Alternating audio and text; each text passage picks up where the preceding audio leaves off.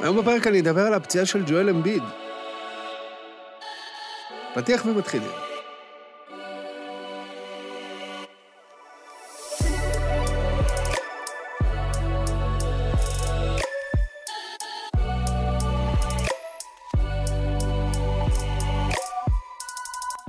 אז במשחק של פילדלפיה נגד גולדן סטייט, ג'ואל אמביד נאבק על הכדור עם ג'ונתן קמינגה, שנפל לו על הברך ופצע אותו, לא בכוונה כמובן. אבל אתם יכולים לדמיין, שחקן NBA ששוקל בסביבות ה-100 קילו, אולי קצת יותר אפילו, כמו קמינגה, נוחת למישהו על הברך זה חתיכת כאב, במיוחד למישהו פציע כמו אמביד.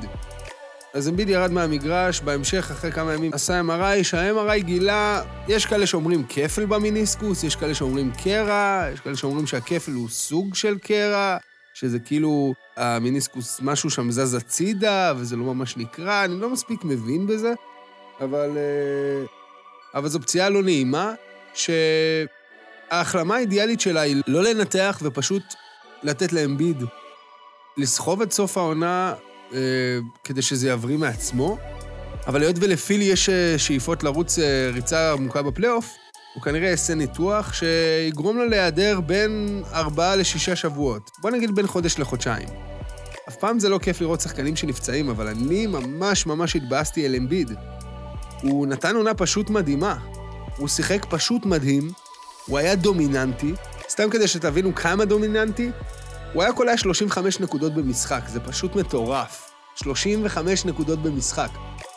בלי קשר ל-11 ריבאונדים ול-5 אסיסטים, שמראים שהוא באמת משתפר בכל אספקט, והוא נהיה all-around player.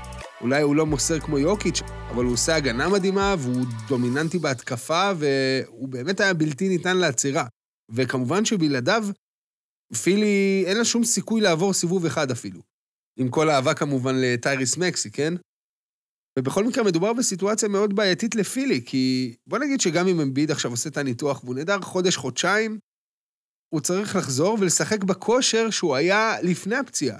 בסופו של דבר לשחקנים לוקח זמן לחזור מפציעה ולהתחמם ולהיכנס לקצב, ולאמביד לא יהיה את הלוקסוס הזה, כי הוא יחזור ישר לפלייאוף, או ישר לסוף העונה הסדירה.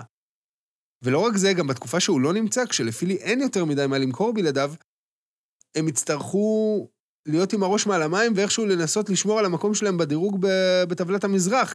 כי אם פילי תרד למקומות 5-6, אז היא תפגוש קבוצות שיותר חזקות ממנה כשהיא בלי אמביד. ואם חס וחלילה היא תרד למקומות 7-8, אז היא גם תאבק בפליין, ויש מצב שהיא תמצא את עצמה מחוץ לפלייאוף בלי אמביד.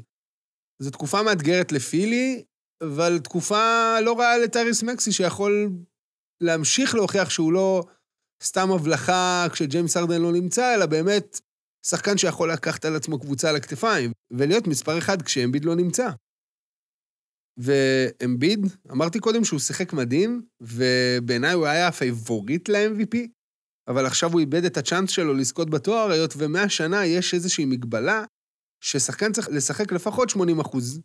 זאת אומרת שמתוך עונה של 82 משחקים, הוא צריך לשחק לפחות 65 משחקים. ואמביד כבר החסיר 12.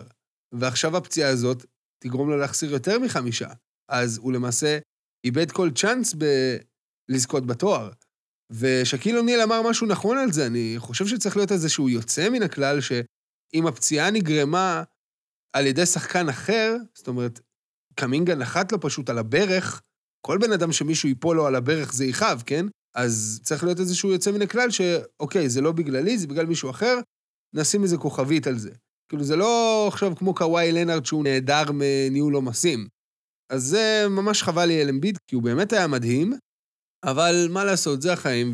ואמביד יכול להסתפק בפרס ניחומים, לא שזה כזה מנחם, אבל הוא יכול להיות בחמישייה השנייה של העונה ב-NBA. יש את החמישיות בסוף העונה, 3 חמישיות, אז הוא לא יהיה בראשונה, אף על פי שהוא היה השחקן הכי טוב העונה בפער, אבל הוא יוכל להיות בחמישייה השנייה, שזה עוד חצי הישג. וזהו, עד כאן להיום, NBA, ג'ואל אמביד. תודה שהאזנתם, ונתראה בפרק הבא.